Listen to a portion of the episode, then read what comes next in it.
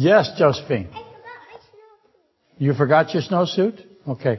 Let me uh, show you where your family is. right over here. But thanks for bringing that to my attention. Do you notice all the kids call me grandpa? Yeah. you think that's hilarious, don't you, back there? I, I don't think it's as funny as you do, Becky, but I think it's funny. you know why they do it? Because half of the the group down there is, yeah, yeah that's right. There's nine of them down there. so uh, that's why the rest of them go. Well, his name must be Grandpa then. Makes perfect sense. go for it. That is how you do it. You just get a group of people and they all look at the ceiling, right? And the next guy comes in, he looks at the ceiling. See? Same thing. Crowd control and manipulation. Yeah, I'm after all the dividend checks if I can get them. Am I ready? I'm ready. Okay, here we go. March the 25th, 2018. Lecture discussion number 16 on the book of Joel. We are, as is customary here at beautiful downtown Cliffside, meandering through the mysteries of the book of Joel. And it is the pace of the progress that is our established cliffside tradition. Uh, it's not that we're beautiful or downtown or cliffside, as everyone knows. We are hardly ever, seldom described as beautiful. We're miles from downtown Anchorage, and there is no cliff. I need to keep saying that because I get as you are aware, can we please have a wedding ceremony up here in the beautiful downtown cliffside? Though we're in an earthquake zone, right? Alaska is the ring of fire. So at any moment, uh, we could be cliffside. that could happen. I have personal experience with that. In 1964, I lived in Turnagain. Look it up. So, so is, uh, Cindy and Ken, but I think Ken might have been in Fairbanks, right? Where, where were you in 64, Ken? You weren't even here. So Cindy and I know that Cliffside was on its way towards us both in 1964. Uh, and like I said, I was on Lord Baranof Drive in 19, uh, during that earthquake. One 9.2 quake away. And I've said it many times, if there is a 9.2 earthquake, get out of this auditorium. And you'll know, I know, because the sound is something you have not heard. You have to go through that sound to remember it. This building will last a tenth of a second. Get out of here. Run for your lives, children. Okay, I probably need to clarify something from a few Sundays ago. Uh, I think it's February 11th. Uh, Supper Dave, if he truly exists, brought it to my attention. What I did very near uh, the end of that lecture, I made the point that if Adam were to have renamed himself, he renamed Eve, and if he were to have renamed himself, and that's a supposition that assumes that Adam had the willingness and the ability to do so, so it's a, hypoth- a hypothetical question or premise, I guess. I just thought about it for many years. If Adam would have chosen to rename himself, he would have likely called himself the father of all who physically die. He renamed the woman the mother of all that live. And that would compare, of course, and contrast also with Satan's father of all lies. Satan is the father of all lies. The woman is the mother of all who live. It would seem logical to me that Adam would know what has happened because of his fall, his decision, his sinful decision. Don't misunderstand. He makes a disobedient decision. Uh, I would have thought that he would have called himself the father of all who die. And I was speeding up at the end as I always do. I had to crush in information of this obvious triad between Adam, Satan, and the woman or Eve, so to be able to reintroduce the subject later, which is my intention and my habit. And in doing so, I clumsily interjected an idiom of mine, as you might be aware.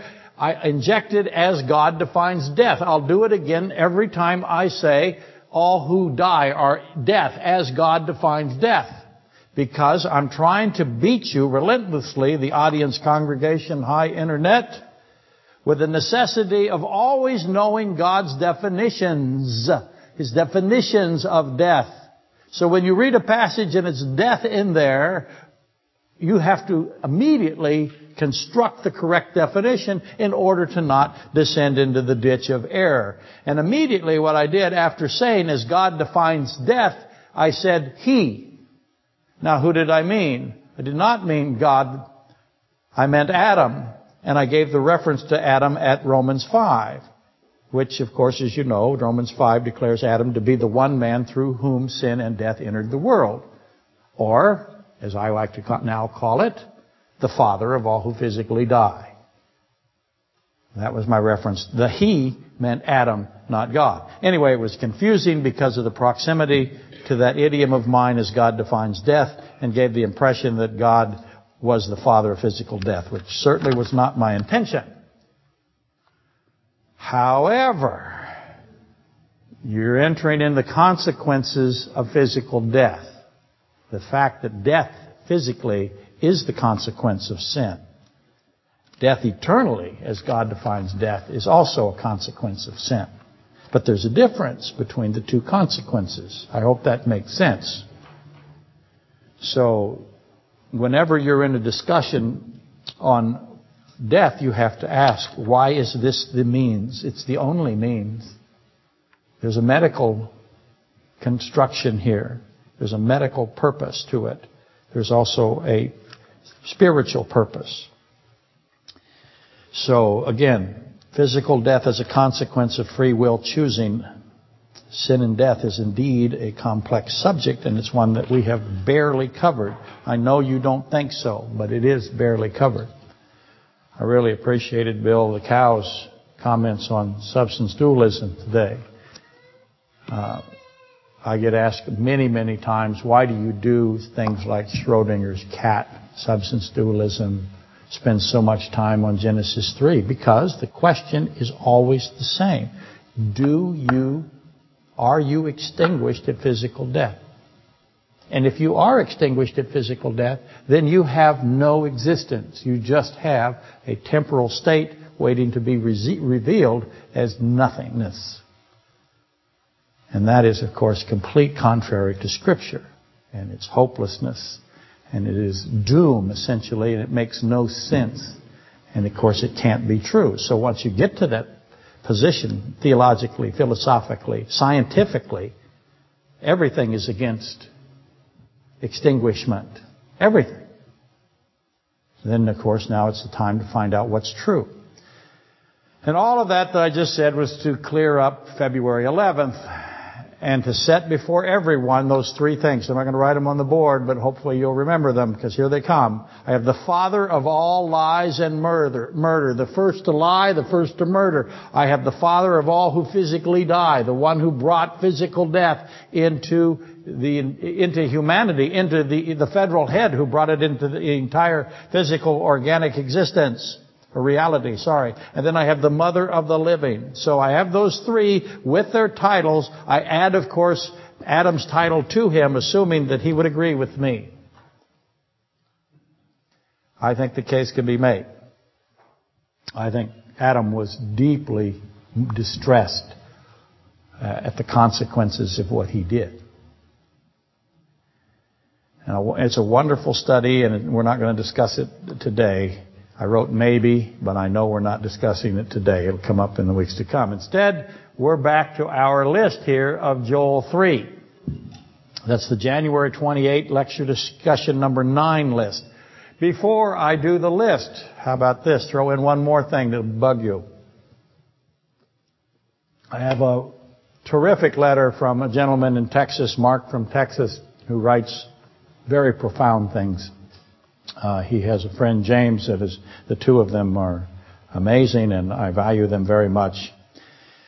Uh, he and I, or he got in a discussion with an, an Anglican priest over essentially the nature of Christ. A very complicated subject. The wills of Christ, the humanity of Christ. Christ is perfect, complete humanity in the sense that he is totally human. There is no reduction of his humanity. If you try to reduce his humanity, then you have a tendency to drift out of orthodoxy. So you will see throughout history, different denominations have reduced the humanity of Christ. And you don't want to do that, but at the same time, you don't want to introduce sin to it. Because then you have lost its perfect, the perfect humanity of Christ. He is also infinite, absolute God at all times. He's never not God. Now, how do I reconcile this mystery of godliness? That's what it is. The tremendous, most difficult mystery, the great mystery of godliness. So that's where Mark was, um, talking to this person about this. And I, I would say to you, if you're going to enter into discussions like that, the first place you do is go to Melchizedek. And this is the question I will ask you. Melchizedek shows up in Genesis 13 and 14. He meets Abraham. I have the king of Sodom, which of course is a satanic, uh, that's a satanic reference. You'll see the king of Sodom has died just prior to this meeting, but there he is again. So I have Melchizedek, who is the, high, the most high priest, the king of Jerusalem. Uh, he is, and Abraham gives him the reverence that you only give God. So the indication to me is without doubt, and I know people disagree, they see him as a type. I'm going to tell you that that is Christ himself. And he, of course, returns at Sodom. And Abraham sees him again and knows that this is God and treats him again as if he is God there. So two places Abraham treats Jesus Christ as God. But Christ is in a human form. Same thing you see with Joshua, the commander, the angel of the Lord. Is this is called pre-incarnate Christ, or theophanies, or Christologies. You find it Christophanies. You find all kinds of references to it. I'm going to ask you this: How human was Christ when he's Melchizedek? And he's always Melchizedek. It's the eternal order. How much humanity? When he's with Abraham, does he eat? How much humanity does he have? You have to not only just explain the nature of humanity with Christ uh, post birth, or actually post incarnation, you have to explain the humanity of Christ in his pre incarnate status. That's also Daniel 7, right? Isaiah 6. So these are tough discussions. I want you to begin to, uh, I got inspired to, to, to, tell you to start working on it because of uh, Mark's particular lunch. Okay, we are going to take another run at Joel 3.3. We took one run at it last Sunday. Mostly, as usual, it's a dance around the perimeter. That's what we do. And make no mistake, looking over the passage prior to advancing into the depth, that's good policy. Dance around the perimeter. Don't go in there. Fools rush in. Elvis Presley. Don't go flying in there. Figure out what you're up against. That's why I make so many lists and accumulate all the pieces. Try to find out what the other side, this is a bad te- uh, analogy, how big is the other army before you go in there with your uh, BB gun? Figure out what you're going to have to run into and what you're going to have to know. And I, that's why I seem to take a long time. It, it seems to be never ending, but really I try to do as much as I can to present the challenges. Joel 3:3, here it is right here, so pretty much from a few weeks ago, presents considerable challenges. It's a, as all scripture is, it's incredible. And as usual, there's no shortage of opinions with regard to Joel 3. Everybody has an opinion on it. Lots of commentators wrote lots of books on Joel 3, Joel 2. Most, however, are non-contextual, those opinions. And I have as many as I can get. I read them all. I like to read them. I need to know if somebody thinks I'm an idiot. I find lots of people that think so. I just, I know you're stunned.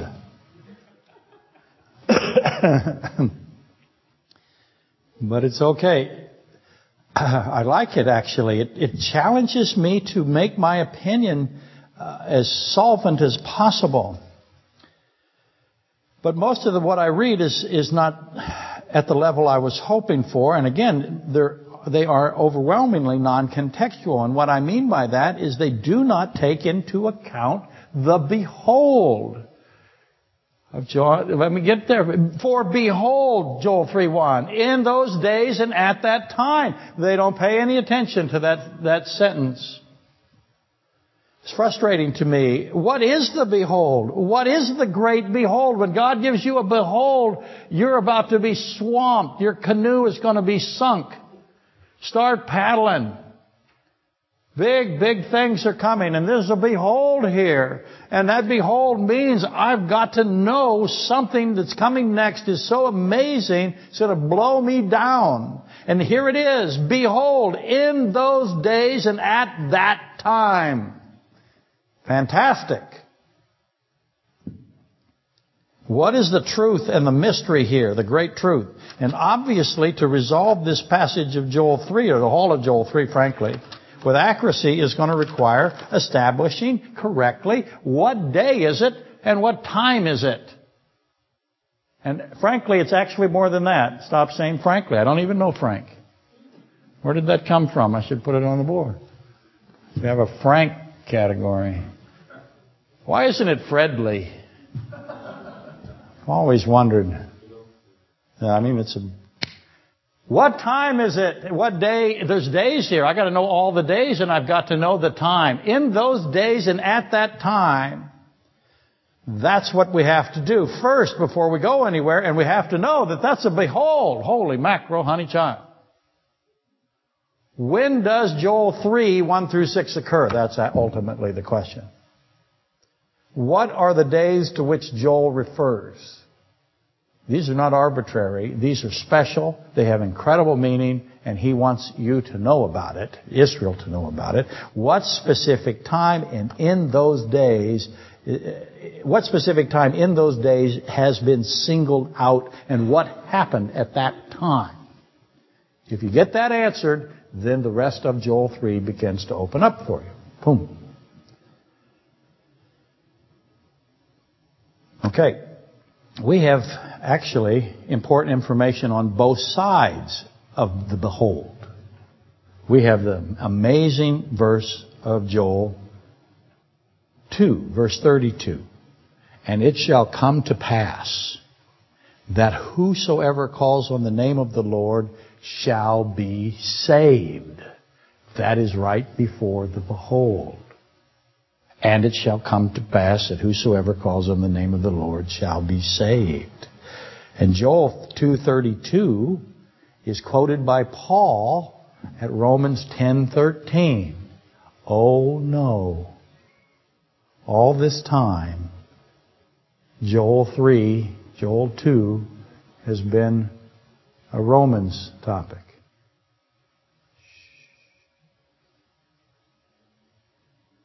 Romans 10:1 sets the context for Romans 10:13. So Paul lifts out this Joel verse because Joel, uh, Joel, Paul knows what the behold means.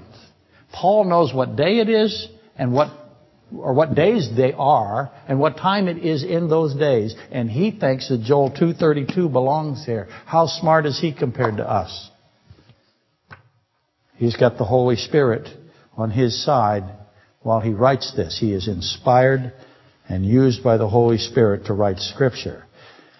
So Romans 10:1 sets the context. He says this, or the Bible says this, "Brethren, my heart's desire and prayer, my heart's desire and prayer to God for Israel is that they might be saved. So he obviously believes that Joel 2.32 is about the salvation of Israel. Now he also, in the book of Romans, incorporates it with the Gentiles. So it is about everybody, but he knows that that behold is talking about something that he prays for every day, and that is the salvation of his nation, Paul's nation, his people, his brethren, Israel, whom he loves.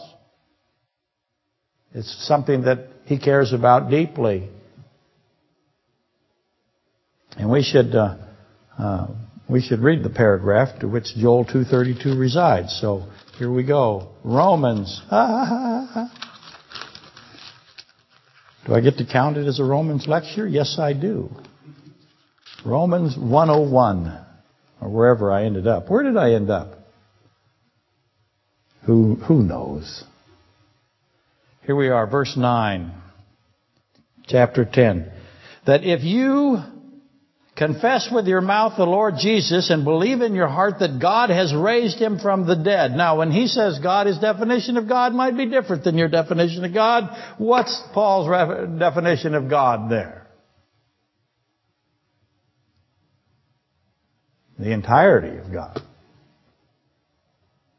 Don't separate God into persons unless you really know what you're doing. Don't make a triad out of the triune. So I could read it this way, couldn't I? That if you confess with your mouth the Lord Jesus and believe in your heart that the Lord Jesus has raised the Lord Jesus from the dead, it's perfectly fine. It's absolutely accurate. If you think that somehow Christ did not raise himself, you are in, what's that word we want? Error. And you have to move over to the left side. Thanks for laughing. Uh, of the congregation. You're on the left side, that's right, which makes you a what? A goat. We'll get to that later. No one laughed at the goat joke. Thank you for pretending. that if you confess with your mouth the Lord Jesus and believe in your heart that God has raised himself from the dead, you will be saved.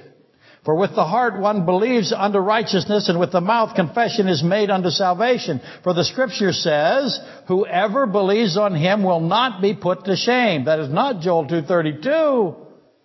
That's still Joel. We'll get to that in a minute. For there is no distinction between Jew and Greek, for the same Lord over all is rich to all who call upon him. For whoever calls on the name of the Lord shall be saved. There's your Joel 232. So Paul is convinced, and he wants you to know that he knows that Joel 232 is talking about the salvation of Israel, and that leads us to the behold that and what time it is and what days are in that time. Or what time is in those days.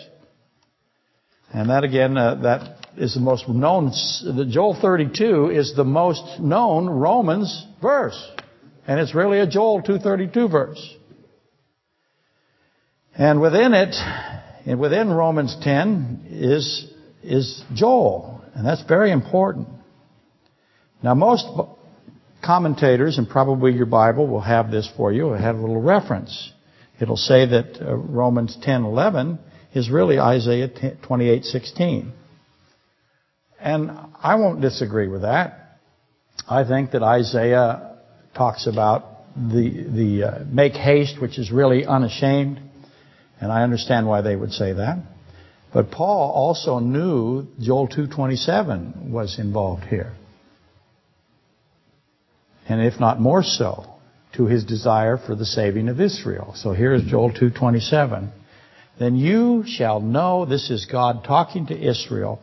Then you shall know that I am in the midst of Israel. I am the Lord your God, and there is no other. My people shall never be put to shame.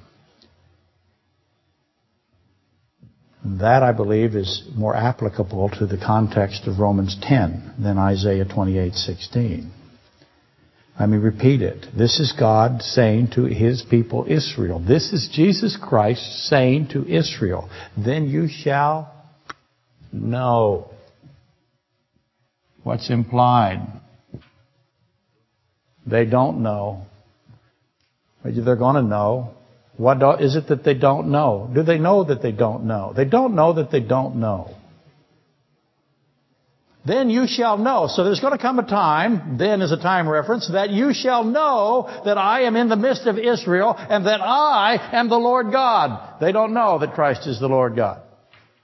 Today they don't know it. And they don't, they do know that they don't know it today. And there is no other.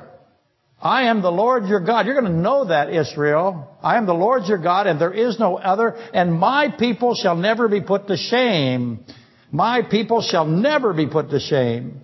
Jesus Christ announces to Israel that He is the Lord God of Israel, and those who have believed that to be true will be vindicated. That's us. If you believe that Jesus Christ is the Lord God of creation, He's the Savior of the world, if He's the Creator of the world, that He is the Lord God of Israel and there is no other, if you believe that, you will never be put to shame. That implies something, doesn't it? What does it imply?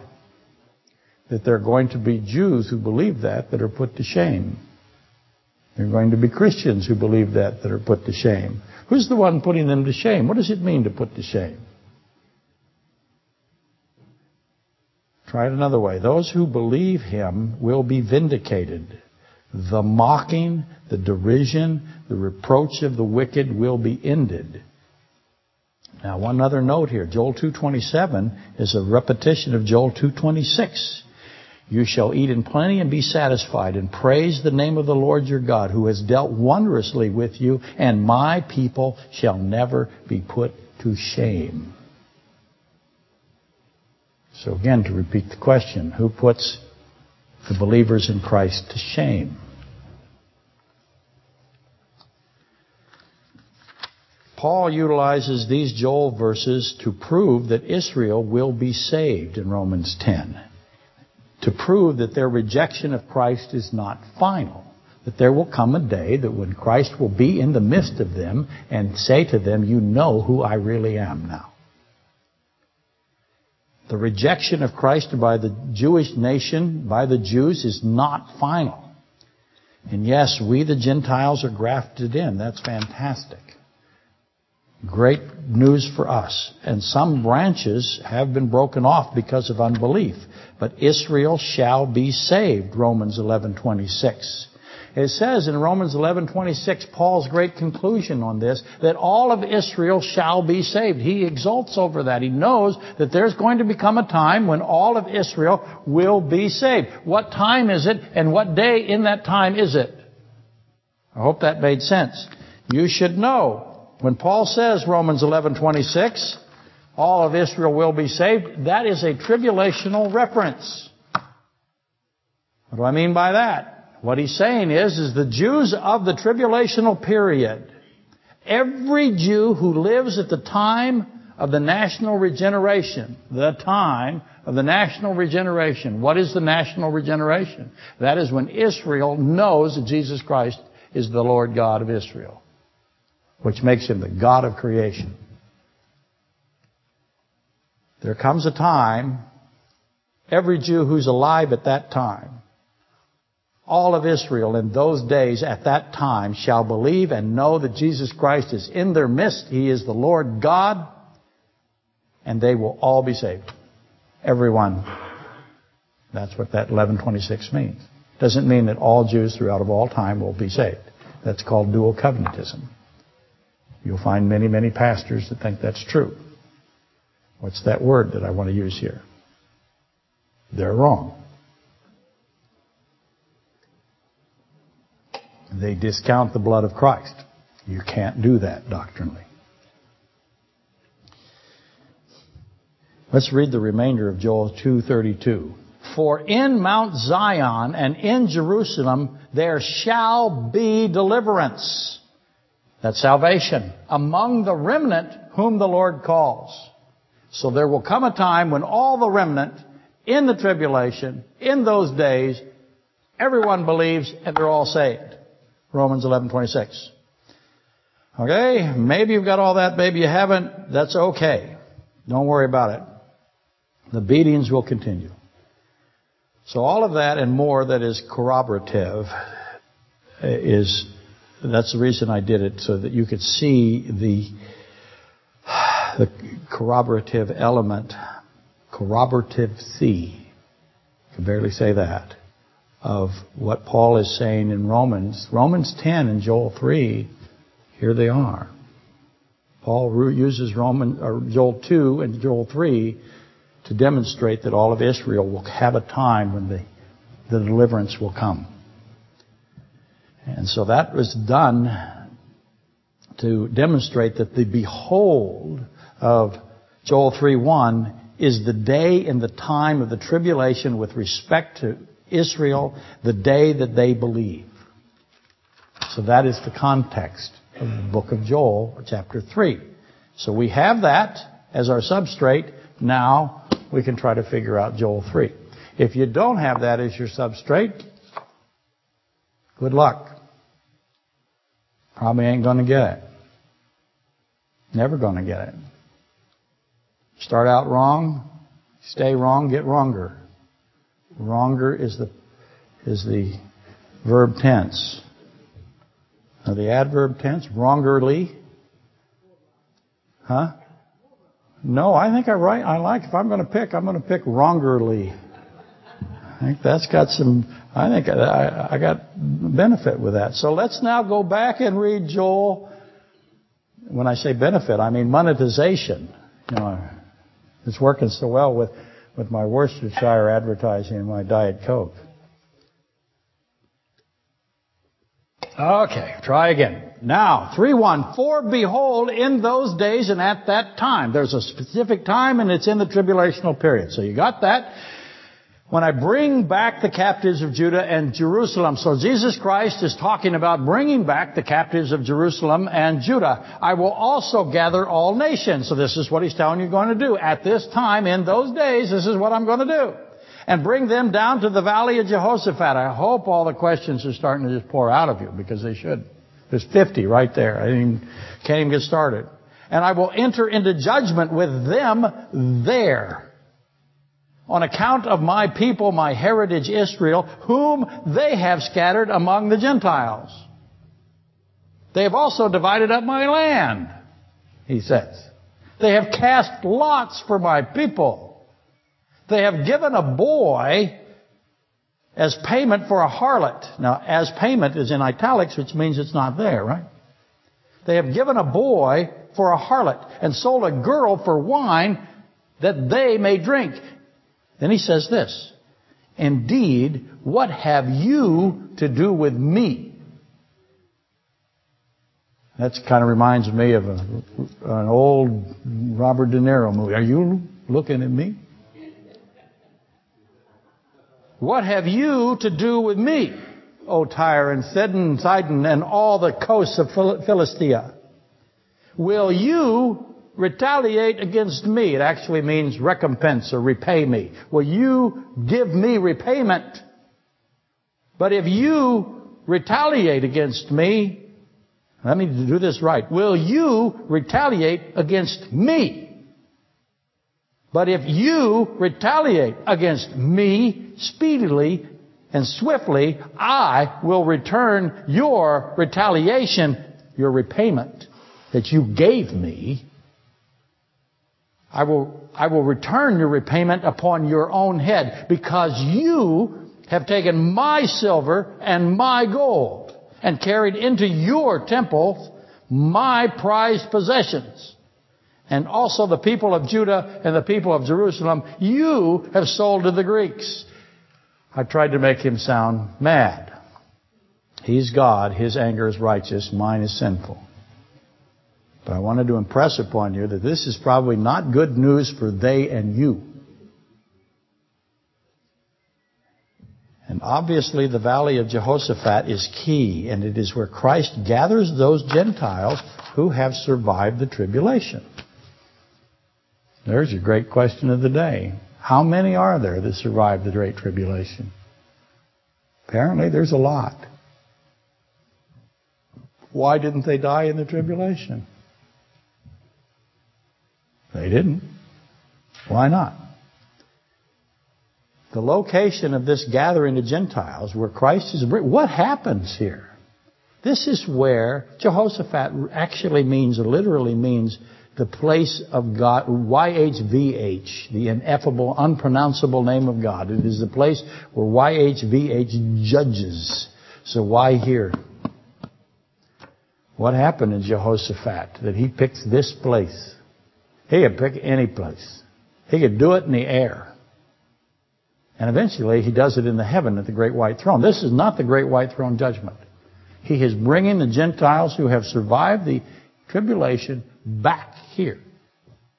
So that means the campaign of Armageddon has concluded. This is the 75 day interval. I'm getting ahead of myself. That's probably on a page up here. Probably repeat it word for word here in a second.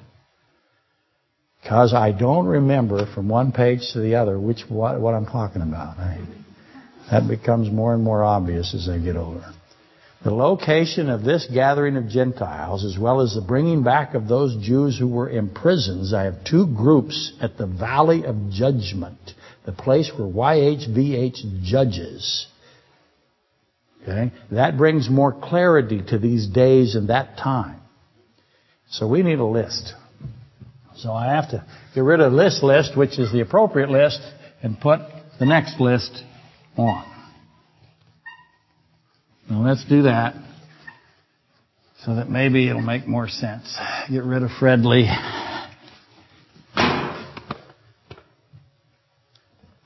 Who is here? He tells us, when I bring back the captives of Judah and Jerusalem. So who's here? Why are they here? Who is not here? He's judging a bunch of people. Who's in the, who's in the, whose trial is it?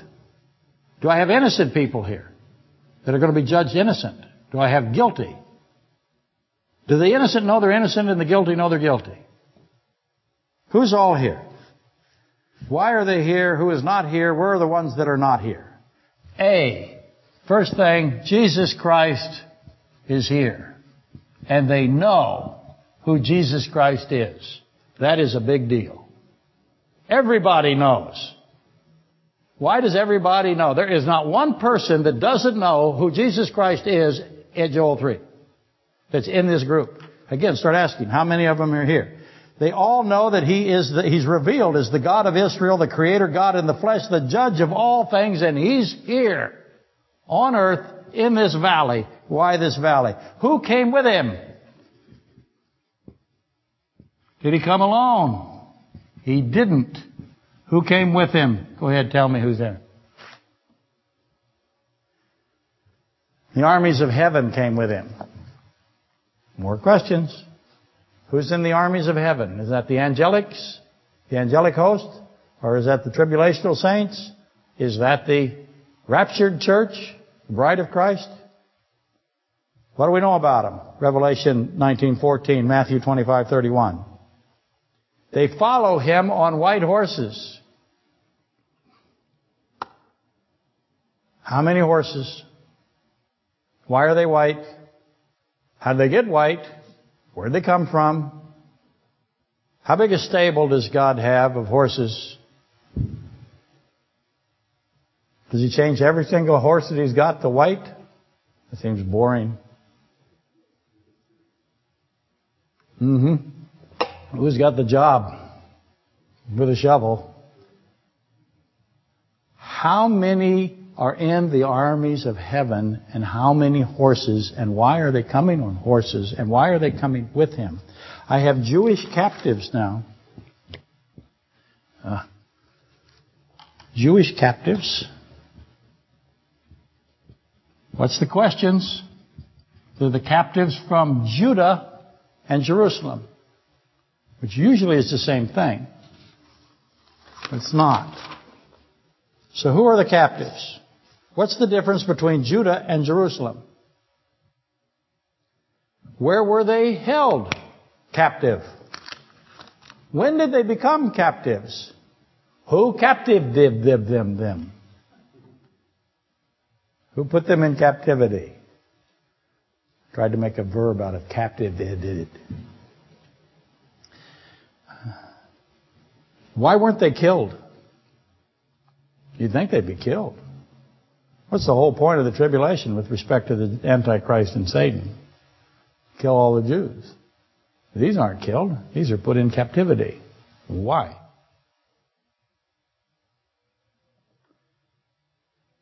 And then I have Gentiles that survived the tribulation.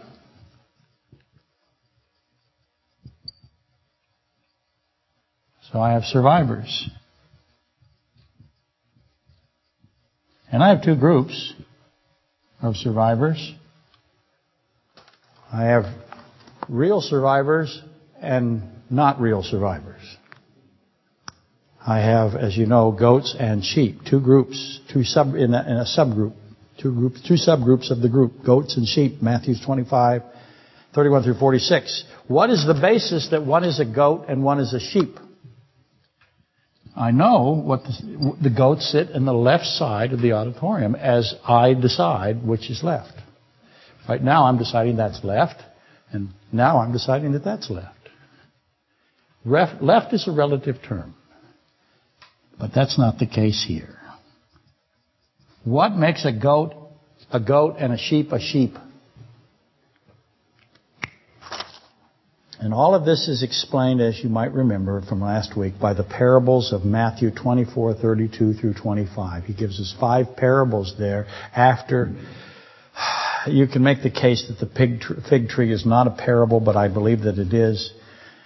Uh, I think it's called the parable of the fig tree correctly. The fig tree has come back. So Christ comes along in Matthew 24, 32, and he sees a fig tree, as you know, and he says, I believe that he sees a fig tree. I think it's a specific fig tree. We'll get to that next week. The fig tree has come back. Its branches have become tender. Leaves have come forth. Summer is near. That is the sign of the fig tree. So the end of the age of the Gentiles has occurred, and uh, Israel uh, has begun to bloom.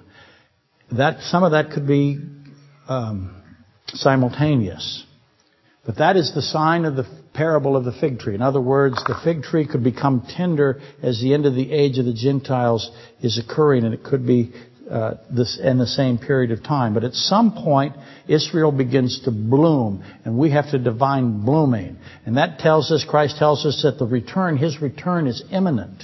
And obviously, a judicious student of Scripture would now spend a great amount of time accumulating every single fig tree he can find in the Bible and try to figure out why a fig tree, why not uh, an apple tree, why not a cherry tree. He could pick any tree, but he doesn't. He picks a fig.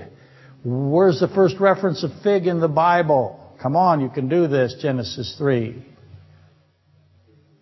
That's right.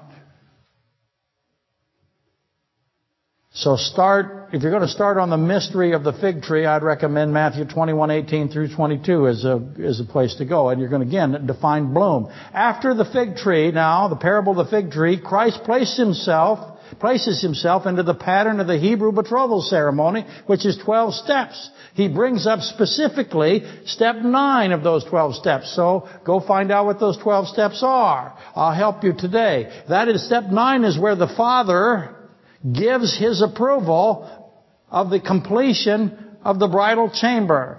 Now, last week, Bill the Fast talked about how big the bridal chamber is. It's a hundred and, I'm sorry, it's 1500 by 1500 miles square. That's a big area. Go look at Alaska, which is bigger than California, uh, Montana, and Texas put together. Let me repeat that. Alaska is bigger than Montana, California, and Texas put together. And what's the distance between Anchorage and Fairbanks? 360 miles. What's the distance between Fairbanks on the on the road to the North Slope. Another four or five hundred miles. We're a long way, from 1500. And how high is this cube?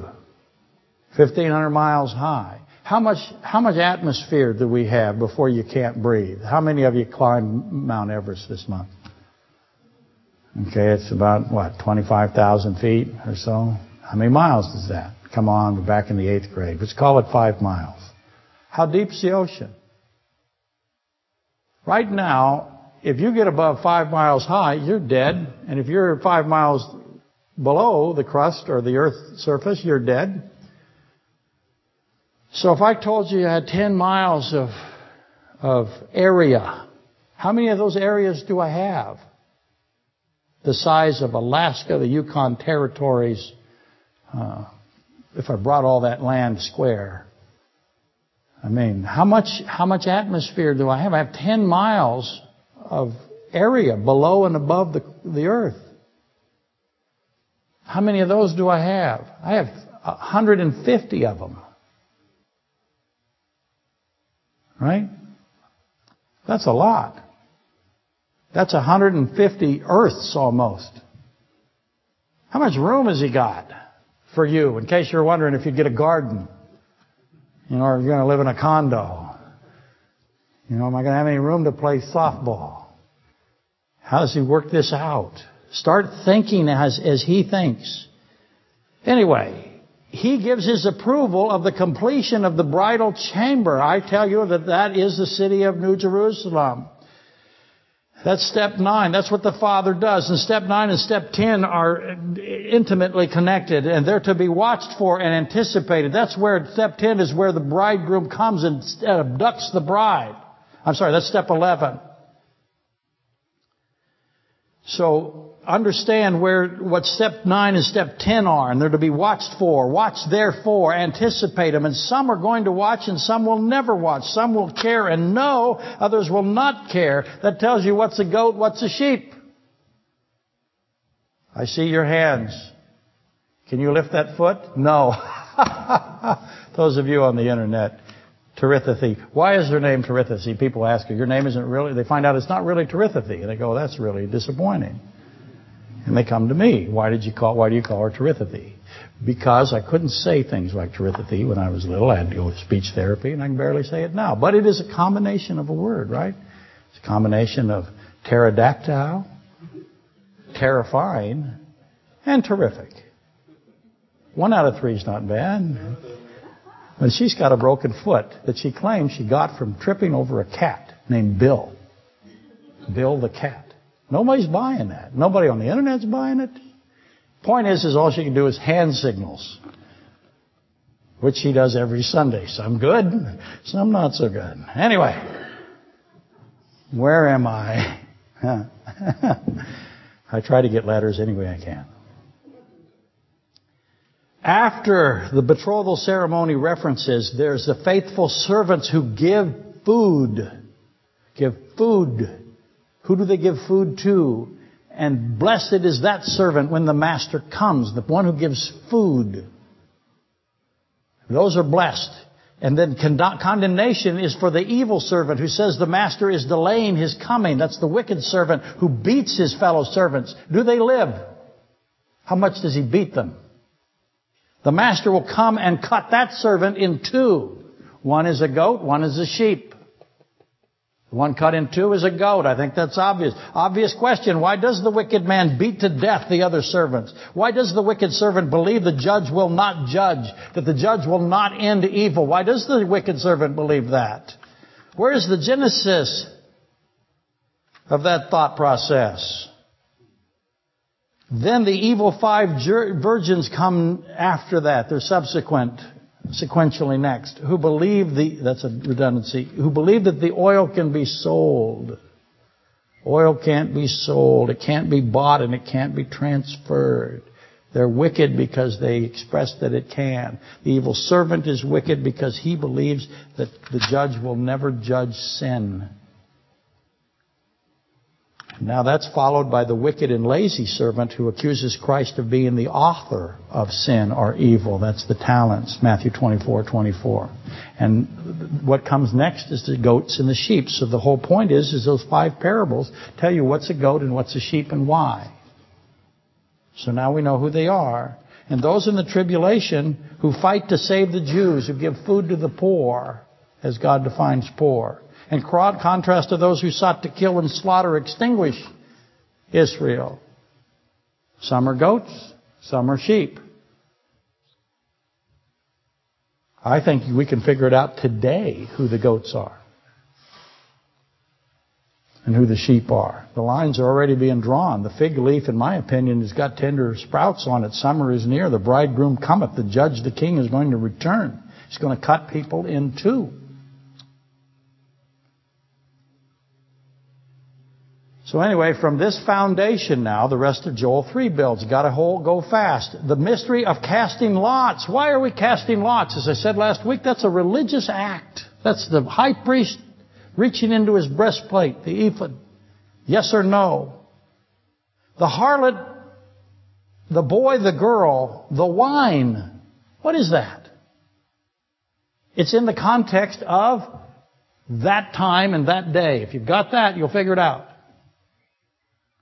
Render me payment, he says. What does that mean? Silver and gold, carrying God's precious good things into temples, the selling of the Jews to Gentiles. Questions explode from all of these components, these elements. Remember again, these are tribulational events. These are happening right before the end of the campaign of Armageddon. Therefore, we've got to ask questions that reflect the time at which these things are done. And if we do not have the time correct, the question is not going to be answerable. So if you try to take this out of the tribulation and answer it, no. But if the time is right, then the answers become, in my opinion, obvious. So let's ask correct time questions this way, this way and see what happens. For example, why does a harlot want a Jewish boy in the tribulation? Why? Doesn't want a Gentile boy, wants a Jewish boy.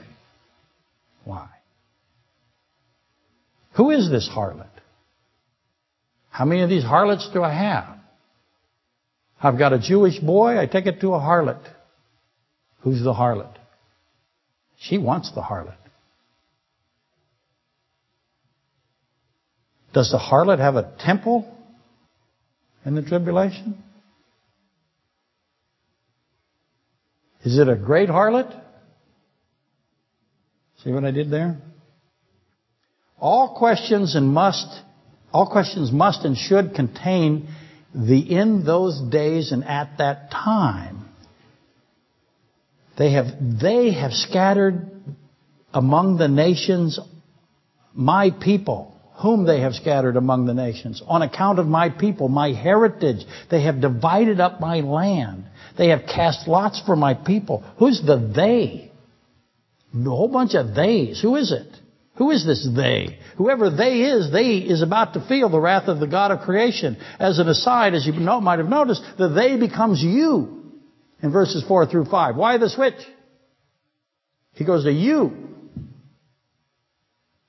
When did, this is a trial. When did the they become the you in the context of the trial?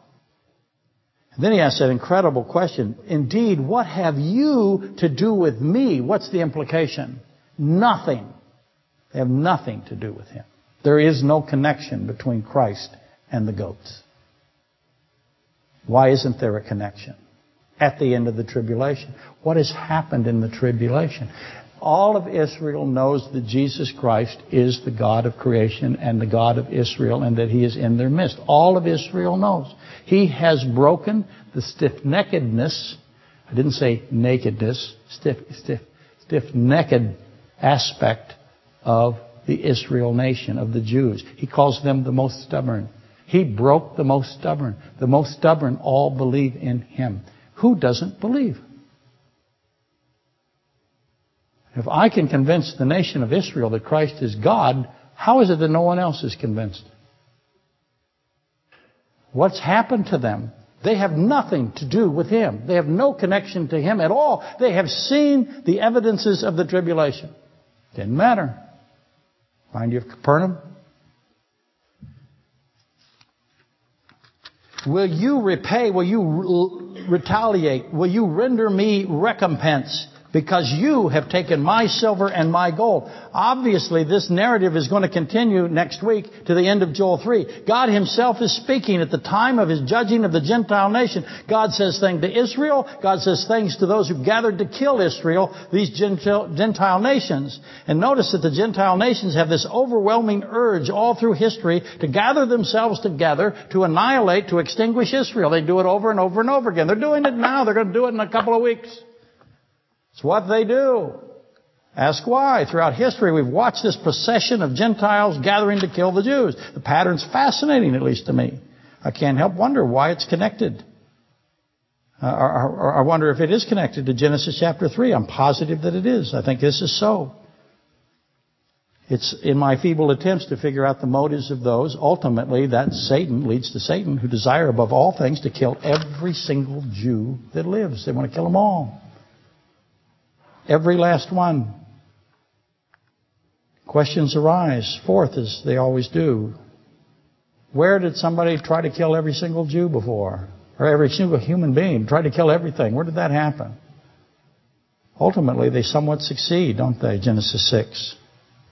What would be proved if every single Jew was eliminated from the earth, killed physically? What would be proved?